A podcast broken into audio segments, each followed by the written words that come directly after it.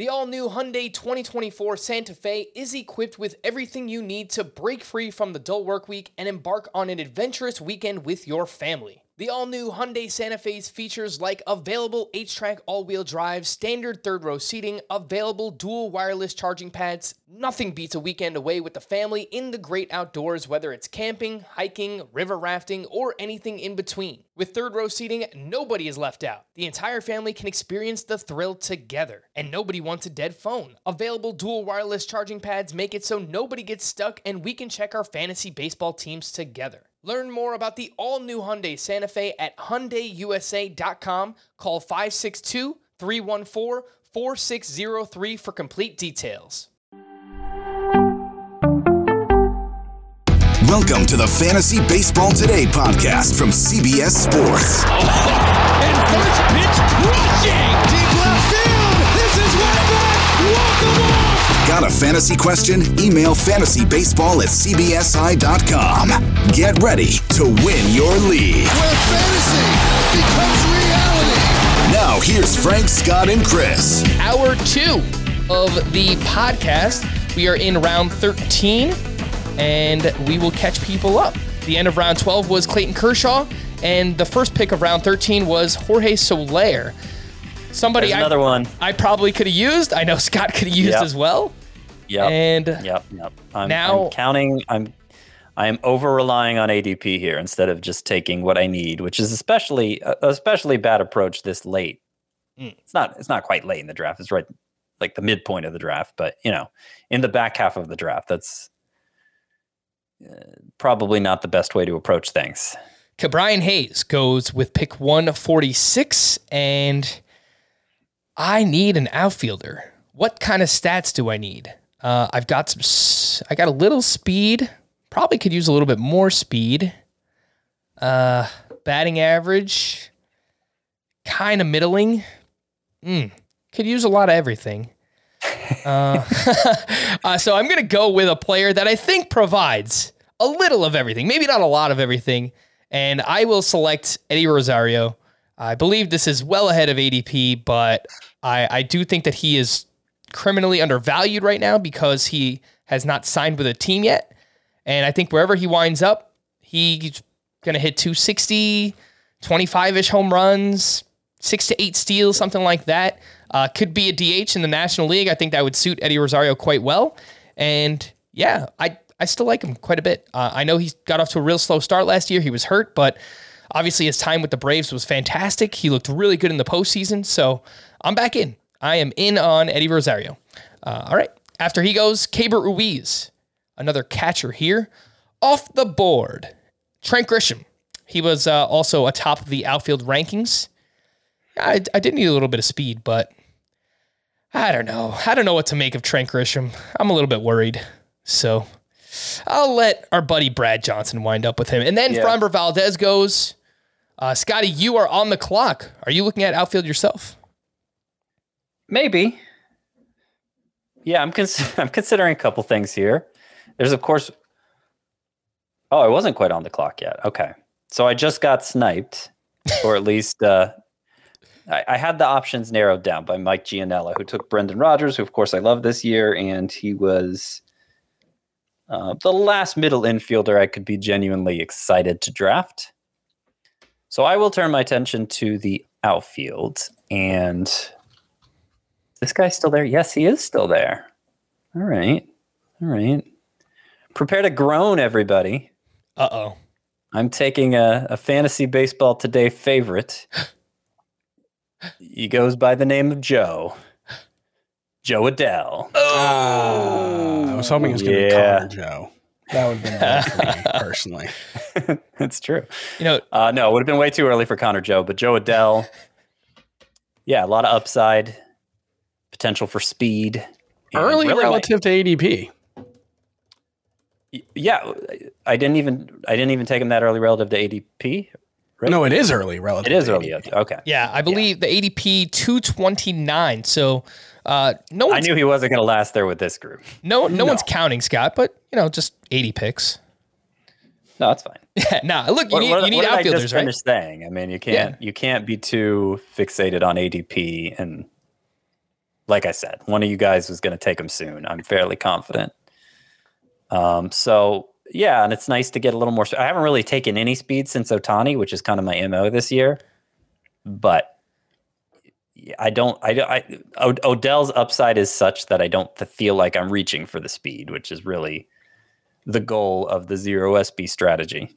Man, if everything clicks for Joe Adell, I think we can get a 260, 270, 25 homers, 15 to 20 steals. He's got all the tools. He's just got to put it together, man, and stay healthy. So would be awesome to see. After Joe Adell goes, we see Craig Kimbrell, who is, I believe, very likely to be traded once the lockout ends, and then Sonny Gray and Lance McCullers. I should point out that the longer the season is delayed, that obviously helps currently injured or injury-prone players. So I think Lance McCullers would fit that mold. Max Muncy, who we mentioned earlier, Jacob DeGrom, Adalberto Mondesi. I think it helps those players as well. I don't know. For me, I don't know that it makes a difference for DeGrom, McCullers, or Muncy, because the question isn't necessarily are they healthy for opening day so much as it is can they get through the season? Or really for those three, are they broken? Like, have they been fixed yet? Like, sure. It's not, their injuries aren't necessarily the kind that are going to be resolved by time. Mm-hmm. My thinking, Scott, is, say we wind up with like a 5-month season. That's just a smaller portion that Jacob DeGrom has to stay healthy for, smaller than we were expecting. So, yeah, I understand that perspective, but I think a big part of the risk for DeGrom is just, he shows up to camp and he's shut down a week later. Yeah. Yeah. Would not surprise me one bit. Chris, at the turn here, you double tap starting pitcher, which obviously you need to do at this point. And you select one, I would say, upside guy in Patrick Sandoval, and then one floor guy with Nathan Eovaldi. But I think the combination makes sense. You just cross your fingers. You need both to stay healthy. Yeah, I mean, there's quite a bit of risk in this pitching staff, which is obviously going to happen when you take one starting pitcher in your first, I think, 6 picks. Morton's old. Nathan Eovaldi has an up and down track record. Eduardo Rodriguez, same. Patrick Sandoval, injuries and an up and down track record, but I like the group that I'm putting together in terms of their kind of comparable qualities. Like there are a couple of guys who I do think Charlie Morton is relatively safe. I know the age gives him risk, but otherwise I don't think there's that much there. Eovaldi, solid contributor if risk is, there with injury, and then Sandoval and Rodriguez, I think those guys have that like 200+ strikeout upside as well. Hey, I'm there with you on Erod and Patrick Sandoval. I think Eovaldi's fine too at this point in the draft as, an SP4, an SP5, plays on a good team, just has to stay healthy, which he did last year. And, he pitched really well. After you selected Nathan Eovaldi, we see Ian Anderson off the board, Ty France, and Adam Wainwright. Now, no matter what you say, Dan, in the chat, I believe that you took that pick because you didn't want Scott to have him. So I could tell it's going to be annoying to draft with Dan Schneider. This is the first mock he's done with us this year, and he wants to do like basically all of them going forward. Nice. So I'm going to get tired of that real quick. Especially if he's drafting right next to you, right? Yeah, well, I mean, fortunately, you're sick of your crap, Dan. In this particular draft, I already have 5 starting pitchers, so I wasn't thinking about Adam Wainwright. But yeah, that's obviously normally one of my favorite pitchers to draft. All right, Scotty. Another one of my favorite outfielders here, Hunter Renfroe. A little ahead of ADP, but not that much ahead of ADP. Actually, one spot ahead of ADP, and I rank him even higher than this. He was the number 19 outfielder in this format last year, and I don't think he did anything that he can't do again. Yeah, I question the batting average a little bit. I think he hit around 260. That's been much lower in his career. Yeah, but he only struck out 22% of the time, which that was a huge part of it. Yeah, if he does that, he can hit for a 260 average again. Yep. If you buy the gains that he made in contact last year, Hunter Renfroe could be an absolute steal at his ADP right now, and currently projected to hit cleanup in the Brewers lineup. And if Christian Yelich bounces back, anywhere close to what he's been, Hunter Renfroe right behind him, Willy Adames and Colton Wong. Lots of RBI opportunities for Hunter Renfroe. So I'm a fan. I like him as well. Really? I heard you say that. Oh, yeah. What might you say then if I were to say, I think Hunter Renfroe is a great pick here? I think I would say, I'm with you, Scott. Yeah. I thought Scott was going for a Dave Matthews Band thing there. Oh, no. You know, he went to college in Athens. I feel like that was a thing, right? That he was going for like a, what would you say? You give me way too much credit. I mean, you know, Dave. Chris, are you a Dave Matthews Band guy? I mean, I know you like every band, but is that like is that one of your bands? No, I have seen them live several times, but several times. I'm on the clock, but not the biggest fan. Like they play a lot of music festivals and stuff. What was that Dave Matthews song that they were always playing on Community? Boop, boop, boop, boop. Yeah, that one. What is that song called? Ants Marching. I think it's exactly that. Like whatever Chris just said, that's the name of the song. I'm pretty sure.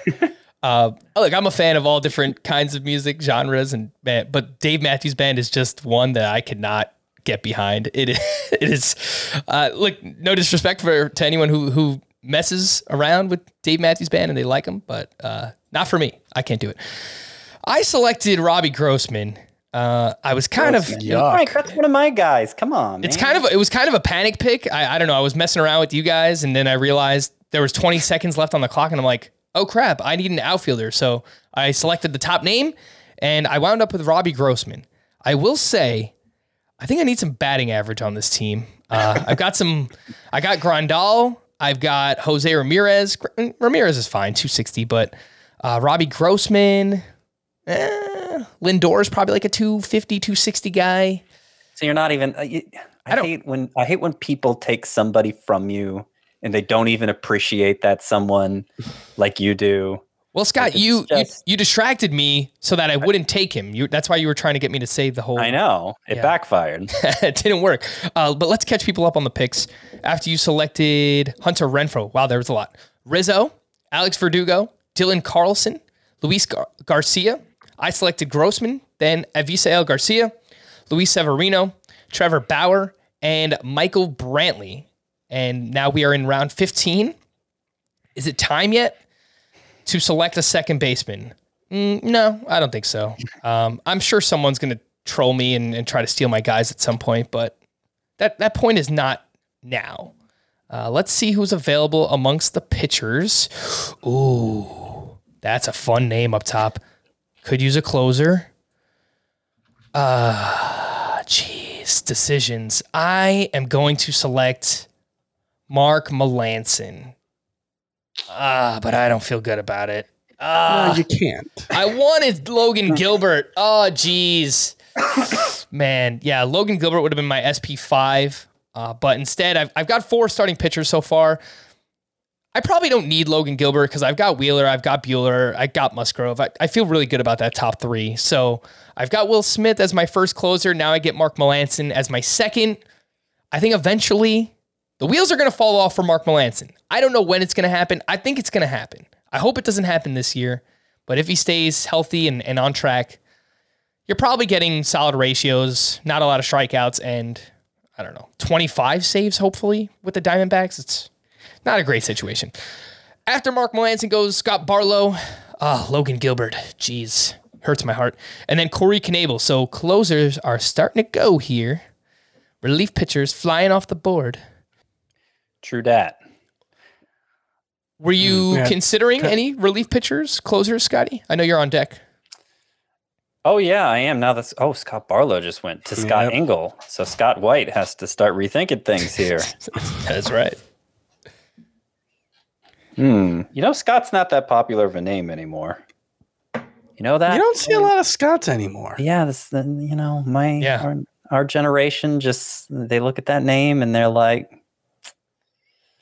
not for me, for me. I think they were all taken up from like the 60s to, 90s. Those were all Scotts and now they're gone. I think it's Scott Stapp's fault. I'm going to take another popular name from the 80s. Alex Kirilloff. Is that a popular name from the 80s? I mean, well, there's... Michael J. Fox played a famous Alex on the sitcom Family Ties. Yeah, yeah. There was Alex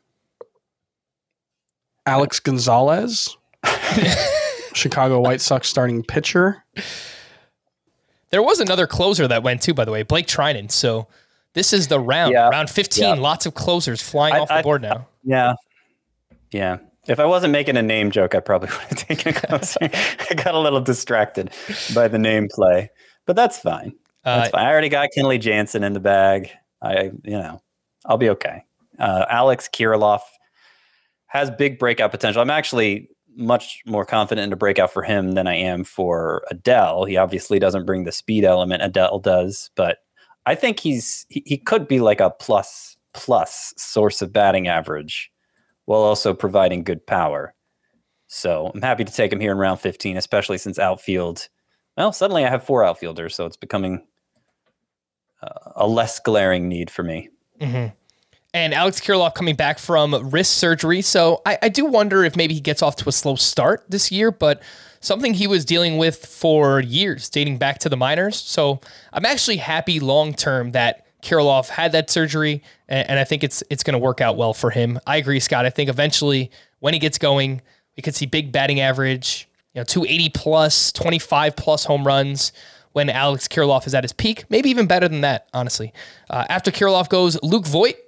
Sorry, Chris, no Luke Voigt for you. And then Tyler Stevenson and Adolis Garcia. And you are on the clock. Are you going back to pitching? You no, I'm not going to say it. Instead, I'm going to take an upside shot. That's your mute button. There's my upside shot with Mike Clevenger. Nice. Delayed season could be useful for him, so we'll see on that. I could use a catcher, so what I'm going to do is take Mitch Garver, who's been my go-to fallback catcher. He's my first catcher, so not going to be a strength for me, but he can at least help avoid making it a weakness. It could be. I mean, he could be a top five catcher. But him by himself can't make it a strength for me. Well, given that I'm going to be picking from. How good is any second catcher going to be? Like if you have a good second catcher, it probably wasn't worth the trade-off, whatever that trade-off was. Yeah, that's probably true. Unless you just like Salvador Perez and Will Smith are kind of the only two who could be worth it. Mm. Love the pick by R.J. White, Taylor Rogers. So another closer off the board. And someone I'm pretty excited about. The numbers were fantastic from last year. Best strikeout stuff we've ever seen from Rogers. And he has the track record. He actually has done it under this coaching staff with Rocco Baldelli. He did it back in 2019, had 30 saves. And I trust him. I think Taylor Rogers is going to be pretty damn good. Let's see. What else happened? Adolis Garcia went at the end of round 15. Chris, you selected Clevenger and Garver, as you mentioned. Taylor Rogers. And then Yoan Moncada goes here in round 16. Yeah, he was the other one I was thinking of if I didn't take Mitch Garver. It was going to be Moncada or Garver. So I'm a little disappointed. I think he was kind of like the last third baseman you can feel okay about.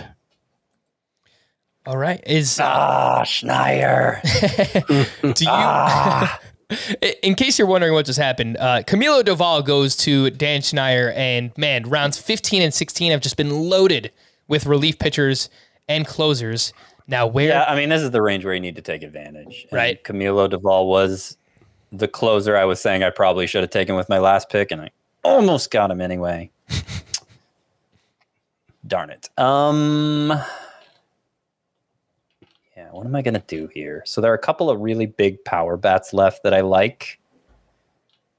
And in terms of where they normally go, this guy should be gone already. So it's my third baseman. I don't know what everybody's doing about third base. Matt Chapman. Chappie. I was looking at him. I could use some power too. That was the other third baseman I was hoping for. Thanks, Scott. Chris. Blame Dan. Oh yeah. Chris, you don't have a third baseman. Jeez. Wow. Yeah. Eduardo Escobar, baby. Honestly, you could do worse. I was after our latest Nolan Arenado debate, I had the opportunity to take him in round 6 of TGFBI, 15-team league. So, you know, good value, you would think, for somebody who wants Arenado. But I was comparing his and Eduardo Escobar's 2021 numbers side by side, and they're not that different. I mean, Arenado hits 6 more home runs, but you know, we've seen Eduardo Escobar hit over 30 before, and there's no guarantee Arenado hits exactly 34 again. He could slump to 31, 30. I don't know. Got me thinking. Got the old wheels a-turning again. Jeez, man. There was just a run of power bats, and I wanted one of them here. Eugenio Suarez went, Matt Chapman goes, and I am left scrambling. I'm gonna take Luis Arias as my starting second baseman. Forget you, Colton Wong. Forget Eugene Segura. I'll take my guy. Should have taken Eduardo Escobar. No. No, we can't do that, Scott. Come on. I already have 2 Mets. I already have 2 Mets on my team. It's like, oh, okay. How much bad juju do you want to put on one mock draft team, Scott? You can't have more than 2 Mets. Fair enough. Yeah. All right. So Dan says he's not trolling you, by the way. Yes, we all believe you, Dan, for the third time in the draft. Gary Sanchez goes, let's see who else went in this round. So we are in round 16. After Scott selected Matt Chapman, we see Hyunjin Ryu, Michael Conforto, Eugenio Suarez, Akil Baddoo. I selected Luis Arias, who has second, third, and shortstop eligibility. Big second half for Arias last year. He'll be the starting third baseman for the Brewers. And I'm a fan. You know, big prospect pedigree finally came through. I think he can... No, hit 270, 20-plus homers, 6 to 8 steals. I think the counting stat should be good, too. And I think he's going to be good in a points league, too. I think that's an undervalued part of his game. Really strong walk rate from Luis Arias last year. Gary Sanchez and Brandon Belt to finish out round 16. And Joe Ryan with the first pick of round 17.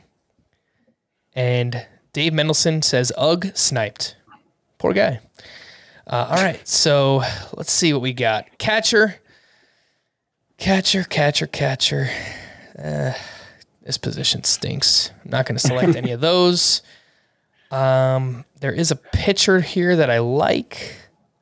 What about outfield? I think I have 4 of those now. Yeah, I've got 4 outfielders. A few names here that I do like. Nobody's screaming out that I need to select them right now. That's good. It's usually good when nobody's screaming. All right, so I am going to go back to pitcher, and I'm going to select Marcus Stroman, who is now with the Chicago Cubs. I think he's solid, safe floor kind of pitcher, stabilizer, strong ratios. You know, the whip will be a little bit high, but good ERA. I think if he can maintain his swinging strike rate from last year, we could see a few more strikeouts from Marcus Stroman as well. He'll get to face the Pirates. Hopefully, none of those series get canceled because I need all the Pirate starts that I can get from my NL Central starting pitchers.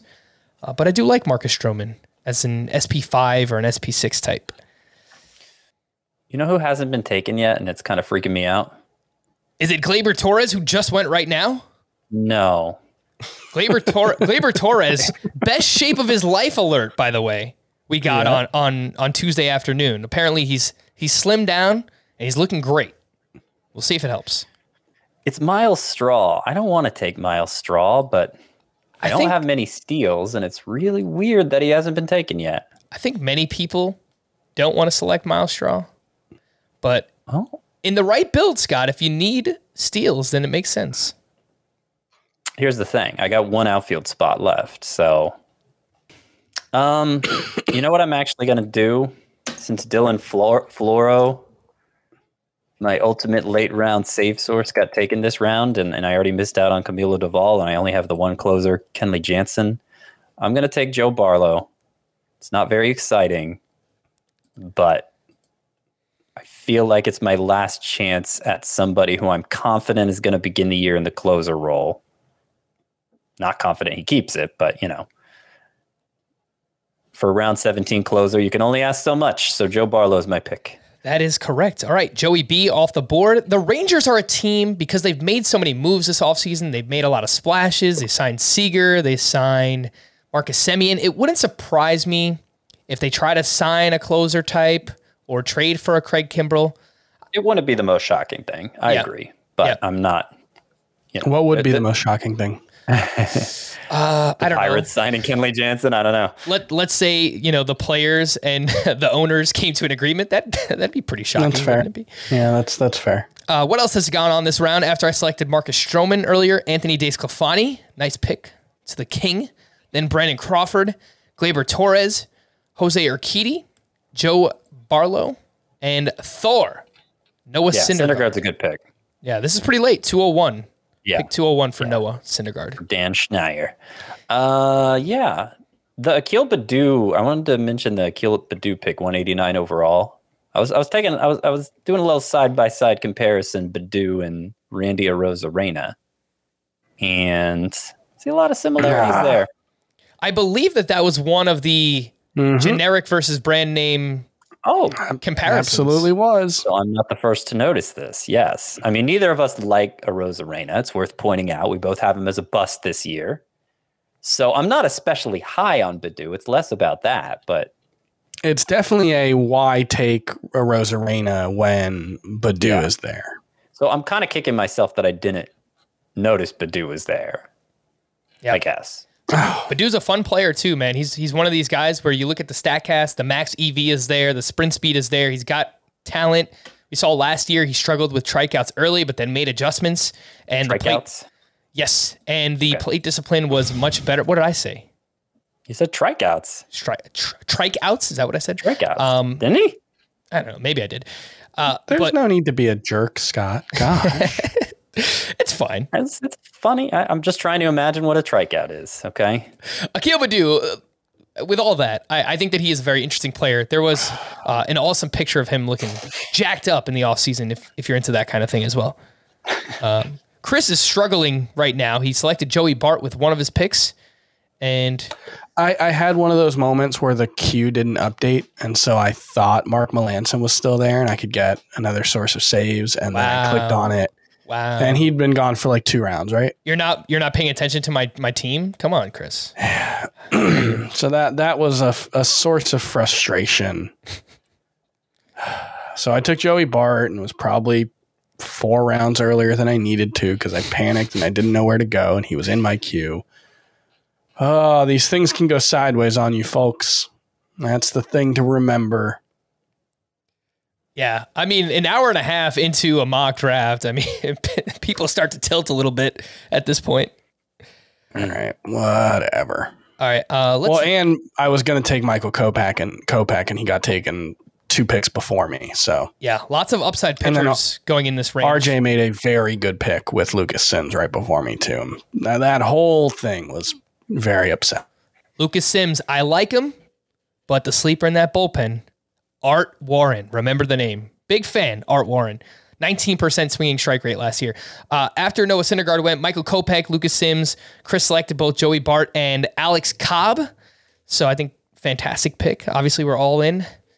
We're all in on the Cobb this year and hoping that he can be the best version of himself with the San Francisco Giants.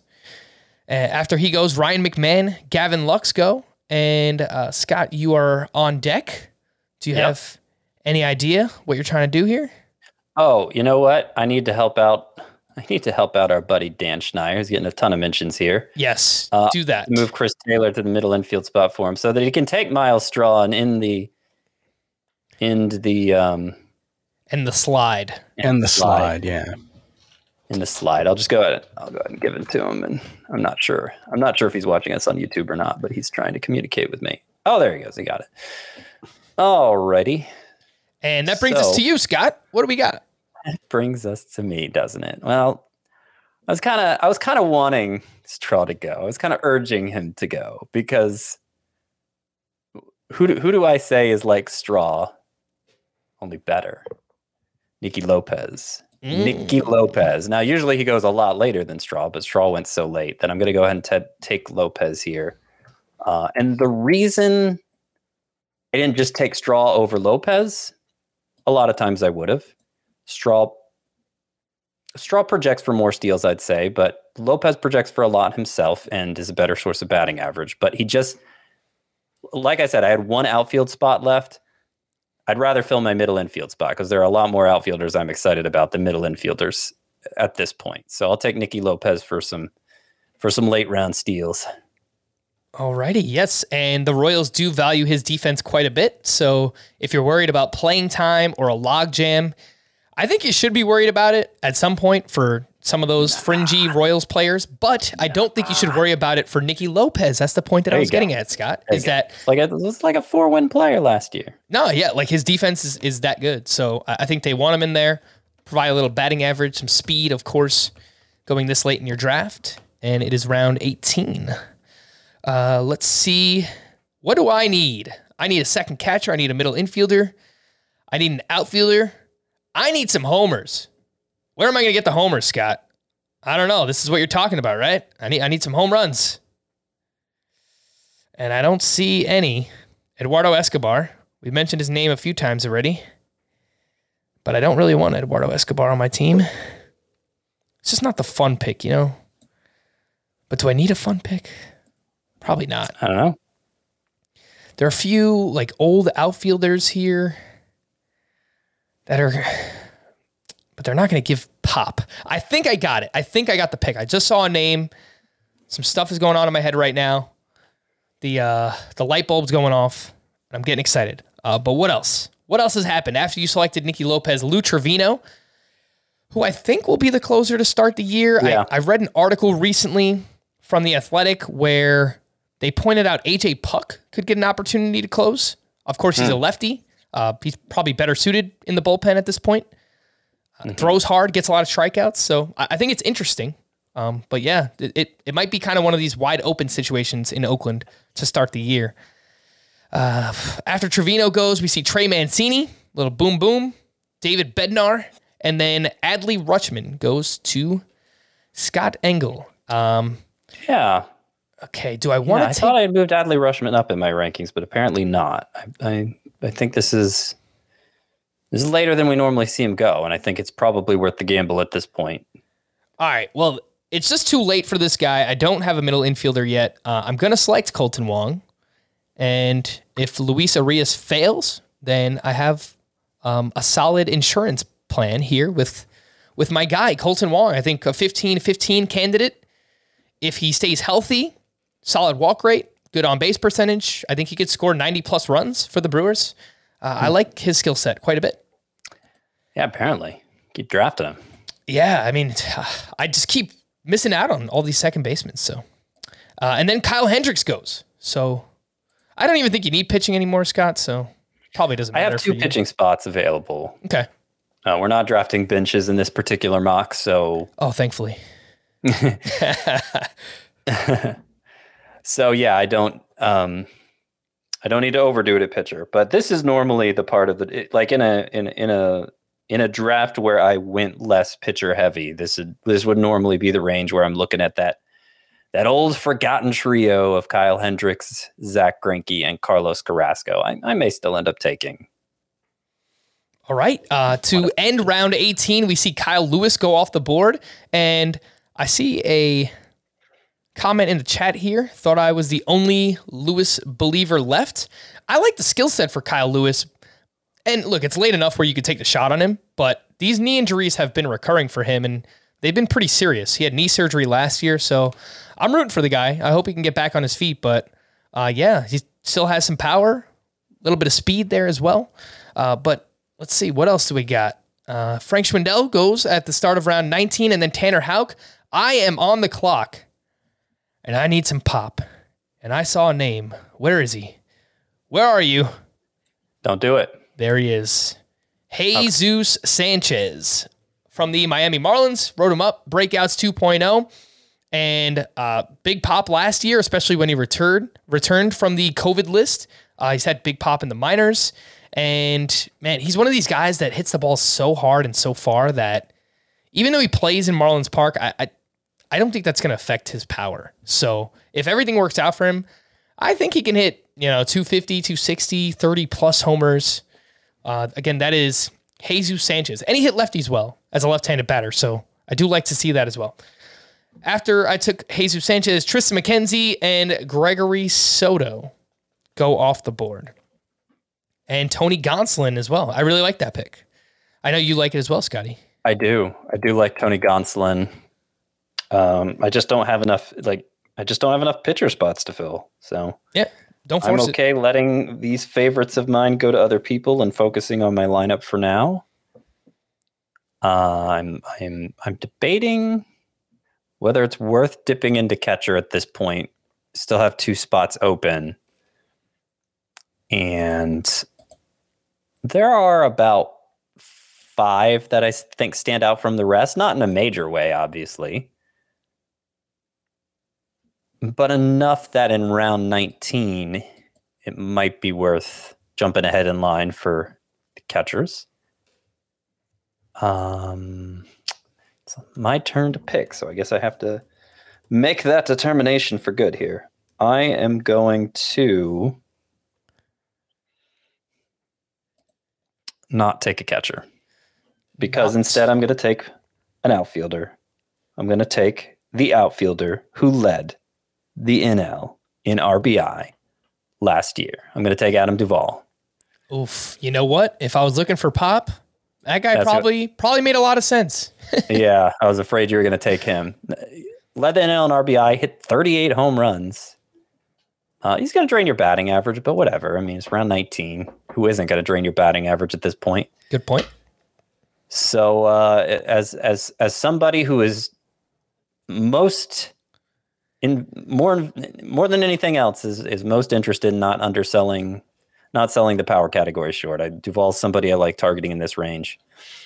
And I am worried that I underdid it a little in the power categories in this particular draft because I drafted so many pitchers early. So yeah, I think it was important that I drafted him here. All righty. Well, let's see what else is going on in the draft. After Tony Gonsolin went, Ahmed Rosario. I like the value on him if you need some batting average and some speed late, 15 to 20 steals. I think that's certainly doable. Scotty selects Adam Duvall.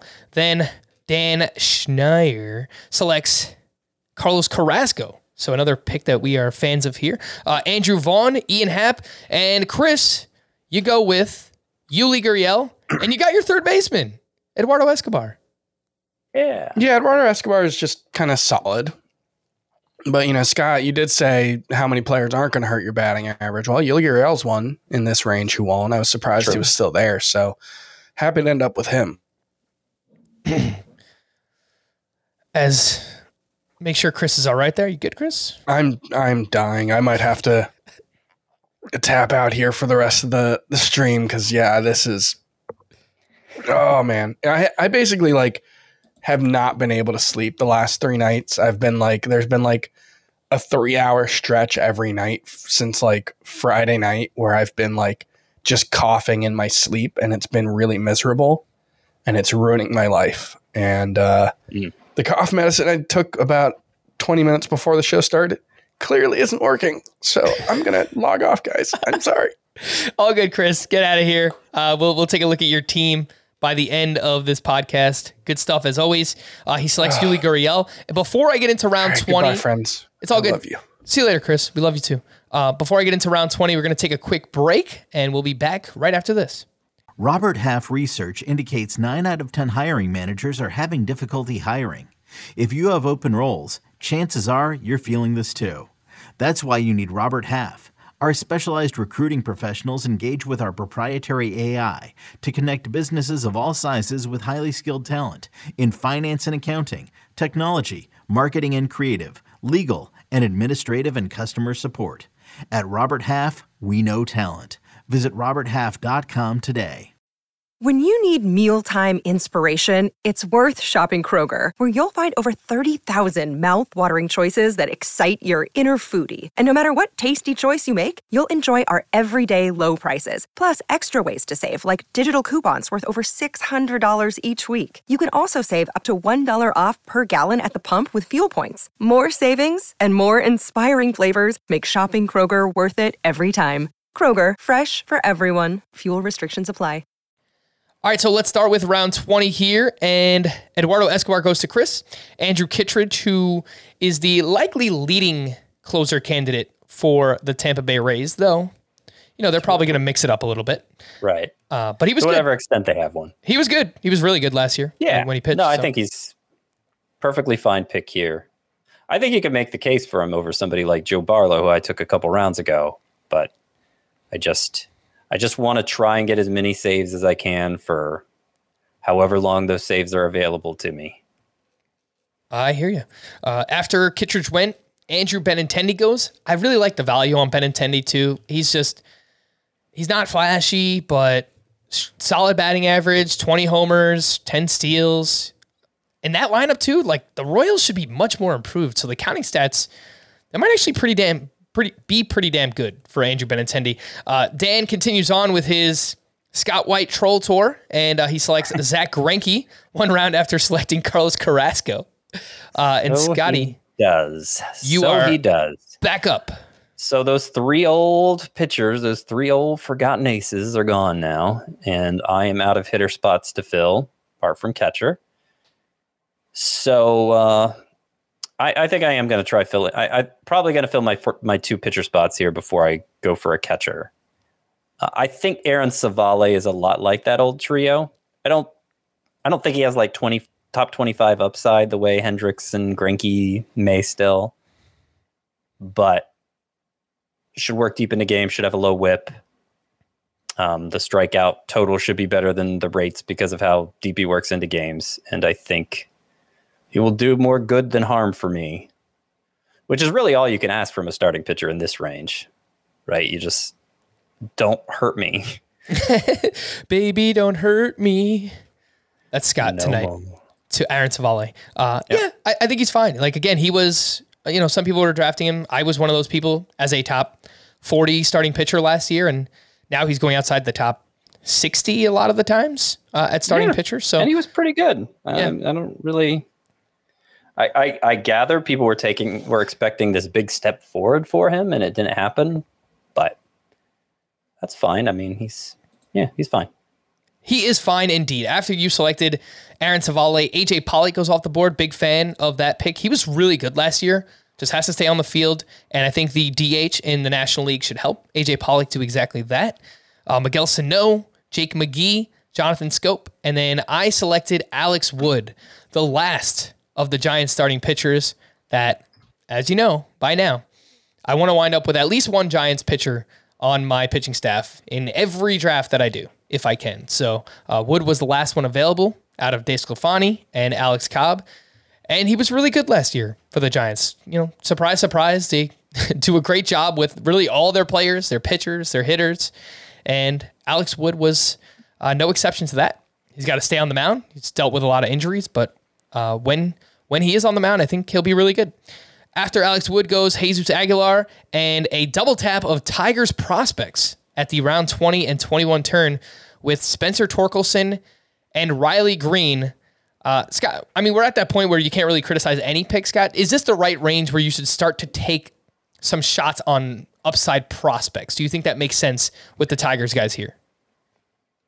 Yeah, I mean, it's not a high priority for me, but I don't think really any pick is wrong at this stage of the draft.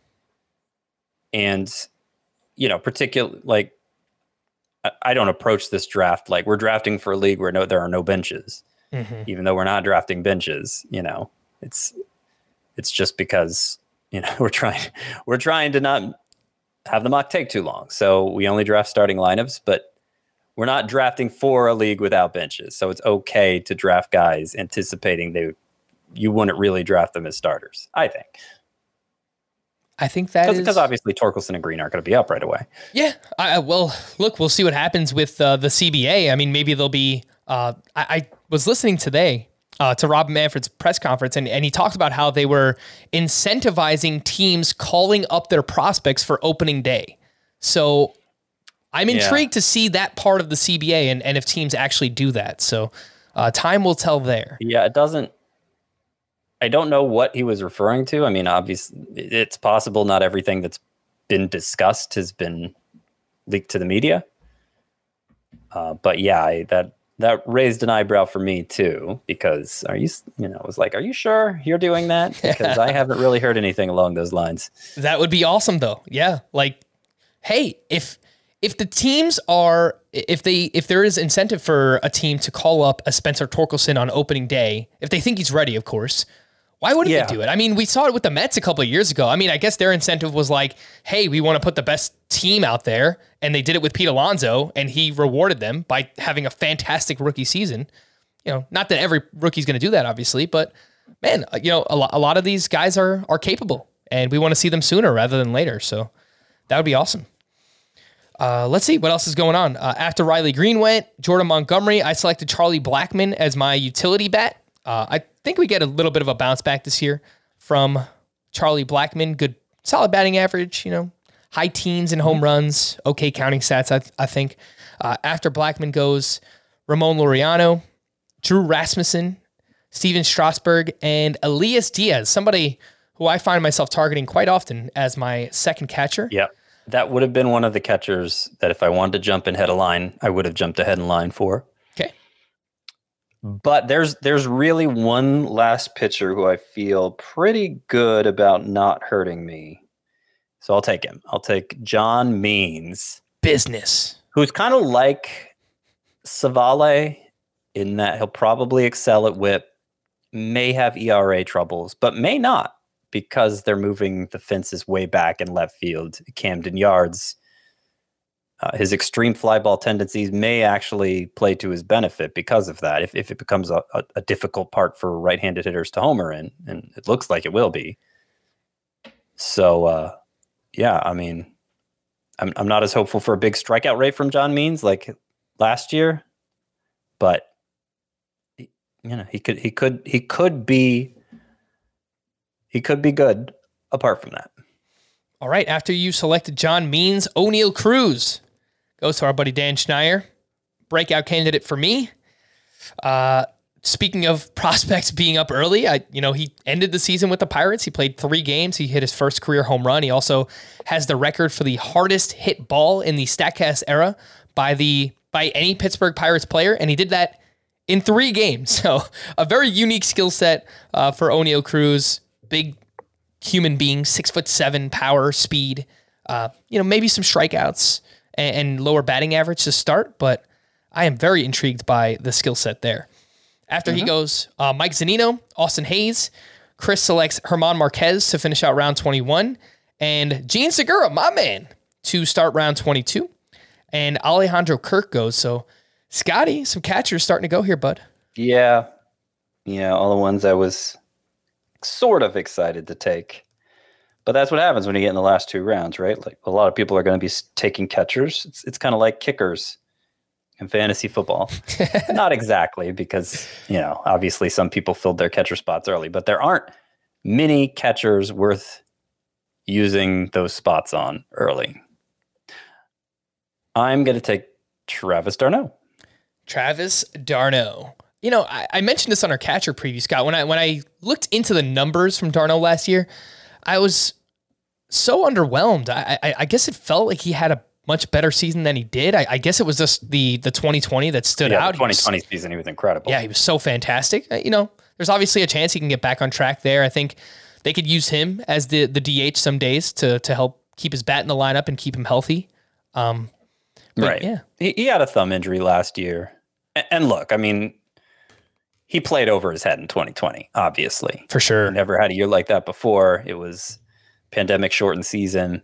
I just don't think that's a realistic outcome for him. But you look at the previous year, 2019, 251 with 16 homers and 351 at-bats for the Rays.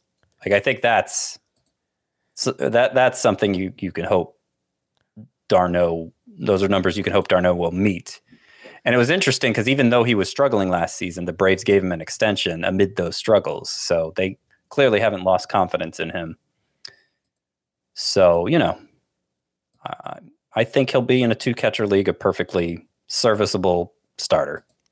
All right, we're coming up here on the last round of the draft. After Scotty selected Travis d'Arnaud, Cal Quantrill, James McCann, Bobby Dahlbeck, Tarek Skubal, I selected Sean Murphy as my second catcher, so pairing him up with Yasmani Grandal, Definitely a down season for Sean Murphy last year, but Yan Gomes is no longer with the team. He signed with the Chicago Cubs. I think they're going to turn it back over to Sean Murphy. Lots of pop in that bat. Batting average is probably going to hurt you quite a bit, but I still think there's something there with Sean Murphy. He's young enough. He's just got to put it together. I like the skill set, but yeah, it's just a matter of consistency and him figuring it out. A lot of catchers here going. After Sean Murphy goes MJ Melendez and then Carson Kelly. Scott, what do you think the plan is for MJ Melendez this season? Because it's a pretty hard situation for me to figure out. Obviously, they have Salvador Perez. They have Nick Prado. They have Vinny Pasquantino. They have Bobby Witt. They have all these prospects coming. It's just, do you think maybe they give Salvi some more days at DH and they call up Melendez and let him play catcher? I really don't know how it's going to play out. Yeah, so I mean, Melendez played a third of his minor league season at AAA and had even better numbers there than AA. He was the minor league leader in home runs last year as a catcher with 41. So you would think he'd be up pretty early this year. He did get some exposure to third base last year, I think in anticipation of, okay, we can't just make this guy our catcher. Obviously, Salvador Perez is there. I don't think they're going to give up on Melendez as a catcher, but they might get creative with their usage of him to get him in the lineup more. Obviously, we saw Salvador Perez get more starts than ever at DH last year.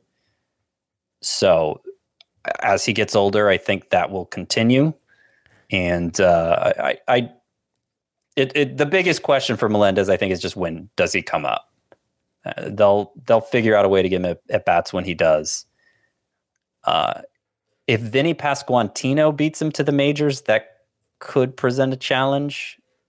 And obviously it would have to be Pasquantino and Nick Prado, both of the first basemen, beating him to the majors. And I just don't think that's likely to happen. I mean, Pasquantino hasn't even played at AAA yet. Yeah, I think if Pasquantino beats Melendez to the majors, Scott, that means something probably went wrong with Nick Prado. That would be my suspicion, but yeah, it's a good problem for the Royals to have. They have all this young talent, so now they just got to figure out how to get everybody at bats. Let's see. Round 23, our final round, has begun, and Aaron Ashby goes off the board, a breakout candidate, prospect pitcher for the Brewers. Just don't know if he's going to be in the rotation to start the season. Same thing could be said for Garrett Whitlock, who goes with the next pick to the Red Sox. He could be their closer. He could be in the rotation. Lots of upside there. I took Ken Giles as my third quote-unquote closer. I know the Mariners have a lot of relievers there, so no sure guarantee. He's coming back from Tommy John surgery as well, but obviously has the experience. And, you know, if he's himself, then obviously he has the stuff as well. After I select Ken Giles, Raimel Tapia, Will Myers, Omar Narvaez, Mike Yastrzemski. Scott, you select Eric Haas. Max Stassi goes. Lane Thomas, fantastic pick, 274, round 23. Love it. But yeah, Eric Haas, your second catcher here, Scotty. You take him over Max Stassi. Yeah, I thought about taking him actually with the previous pick instead of d'Arnaud. I'm a little surprised in this format in particular, where you're just looking to get something at catcher. I'm a little surprised Haas is kind of going ignored. I understand the Tigers got Tucker Barnhart this offseason. He's going to be their primary catcher, but Haas will be the backup catcher and get at bats in the outfield too. So I think there will be, I think relative to other catchers, there will be enough at bats for him. And he was one of the best power hitters at the position last year. Now he struck out way too much, and there's a chance he just whiffs his way out of a job essentially. But I think, certainly with the last pick and at a position where it's so hard to get any kind of production at all, the risk is worth the reward. Yeah. Look, he's an interesting player too. He played some games in the outfield last year. So, you know, they can, that's where he's going to get those extra at bats. Yep. All right, Scott, let's wrap up by looking through our teams real quick, say maybe what we like, what we don't like, and just how it turned out, you know, if our strategy worked to fruition or not. And let's start with your offense. You've got Travis d'Arnaud and Eric Haas at catcher. You've got CJ Cron from the Profit Pocket at first base. Brandon Lau, Rafael Devers, Corey Seager, Nicky Lopez and Matt Chapman as the rest of your infield. And then your outfield is Adam Duvall, Hunter Renfroe, Chris Bryant, Alex Kirilloff, Joe Adell, and you've got Shohei Otani in your utility spot. What do you think? I think it's okay. I don't think it's my best work. It kind of makes me second guess whether I like Otani as my first round pick, because I felt like there was pressure to make up for batting average the rest of the way. Of course, I'm not going to be somebody who finishes high in the steals category, but I got a couple of guys who should combine for about 50 steals. And if I can make up, if I can get about 20 more from the rest of my lineup, that should put me in the middle of the steal standings, which is what I'm aiming for. There's enough power, I think. Picks like Adam Duvall and Eric Haas helped with that, but I do wonder if the batting average is going to be what I would like it to be. There are some high guys in there, some guys who are going to help offset the low guys, like Nicky Lopez. I think can be a 300 hitter. Of course, Corey Seager, who I targeted explicitly for that reason. Who else? I mean, Devers is going to be fine at batting average, of course. Krohn should be fine at batting average. But then you got low guys like Lau and Otani and Duvall, and Renfroe is probably going to be on the lower end. Joe Adell, who knows what to expect. But I think it should be fine. I think it should be fine. I've done better. I think it should be fine. Yeah, for me, Scott, when it comes to Otani, I'm not really worried about the production, even though the batting average might be a little bit lower. It's the position that, you have to use them at utility. I just, especially in a roto-size lineup, it just feels like I'm chasing other positions for the entire draft after that, just because he's stuck in that utility spot. So yeah, I don't know. I love the player. It didn't feel that way to me in this one. Okay. Because, the thing is, if you're chasing at other positions, it's because your utility player is that much better than everybody else's. So, if your middle infielder ends up a little worse, I don't know. I don't think, robbing Peter to pay Paul. I don't know if that's the appropriate expression, but you get what I'm saying. Yeah. And obviously, so I was saying my hitting isn't quite up to the standards I want. But that's, of course, because I spent 4 of my first 7 picks on pitchers, right? It was Shane Bieber, Sandy Alcantara, Kevin Gausman, and Frankie Montas. I think it was 4 of my first 8, actually. But that's heavier than starting pitcher than I've normally been going in rotisserie, and obviously gave me a big advantage there. So there's some trade-off. I think all things being equal, I'd rather stick to my normal approach at starting pitcher, which is to get 3 of my top 30 instead of my 4 of my top 30, and hopefully have a higher-end hitting base. But I kind of had to go with the flow of this draft, and nobody seemed to want to invest in starting pitchers. And I think it was appropriate to go for them when I did, considering. Yeah, they all fell to good values, so it's not like you did anything crazy in terms of ADP where players are going right now. So, we kind of both tried out a similar strategy, because I am not really leaning into starting pitchers early much myself, and I wound up taking 2 starting pitchers with my first 3 picks, and I think it was 3 of my first 8. I think that's when I got Joe Musgrove, either 8th or 9th round. But yeah, just taking pitchers that early is not normal for me. So I'll quickly run through the team, and I don't know, Scotty, you can give me a grade or give me your feedback on what I did here. My catchers, I've got Yasmani Grandal and Sean Murphy. Then I've got Pete Alonso, Luis Arias, Jose Ramirez, Francisco Lindor, Colton Wong, and Josh Bell in the infield. In the outfield, I've got Eloy Jimenez, J.D. Martinez, Eddie Rosario, Robbie Grossman, Jesus Sanchez, and I've got Charlie Blackmon at the utility spot. So my initial takeaway, you know what? I don't think it's as bad as I thought while I was drafting. Batting average might be a little bit too low. Got some pop from Pete Alonso, from Grandal, Jose Ramirez. I think Lindor probably gets close to 30 homers. JD, Eloy, power there. Jesus Sanchez. I don't know. I think it's a pretty good blend of offense, Scott. What do you think here? I think it makes me feel better about my lineup. Oh, jeez. Yeah, but I mean, you know, it's just not the kind of build I'm going for this year. Too many non-power bats. And I don't think enough steals to make up for it. Like if you're gonna have that many guys who are gonna fall short of 20 home runs, I feel like you need to ensure you're gonna be one of the better stolen base teams in the league. How many guys do you think are going to fall short of 20 here? Let's see. Probably Sean Murphy. I forget the catchers. Yeah, I mean, yeah. Colton Wong. Sure. Robbie Grossman. Eddie Rosario's borderline. Charlie Blackmon certainly will. Eddie Rosario, borderline, 20 homers. Borderline. I think Luis Urias is borderline, too. I mean, he did more than 20 last year, but... All right. So maybe, you know, four or five guys, something like that, but... Yeah. All right. But look, I knew you weren't going to like it because, like, obviously there's just players there that you just don't like. You know, Francisco Lindor. I feel like a big meanie you put me. No, that's fine. I mean, look, that's why we're here. We've got to talk it out, man. This is like this is the end of the podcast. This is like our therapy session. What do I know even? Really? I mean, the people, they want to hear your opinion, Scott. Yeah. So that's why we're here. All right. So the pitching staff, I mentioned I drafted two pitchers with my first three picks. That included Zach Wheeler and Walker Buehler. Then I got Joe Musgrove as my SP3. I've got Sean Manaea as my SP4. I've got Marcus Stroman and Alex Wood as the starting pitchers. And then at closer, I've got Will Smith. I've got Mark Melancon. And I've got Ken Giles.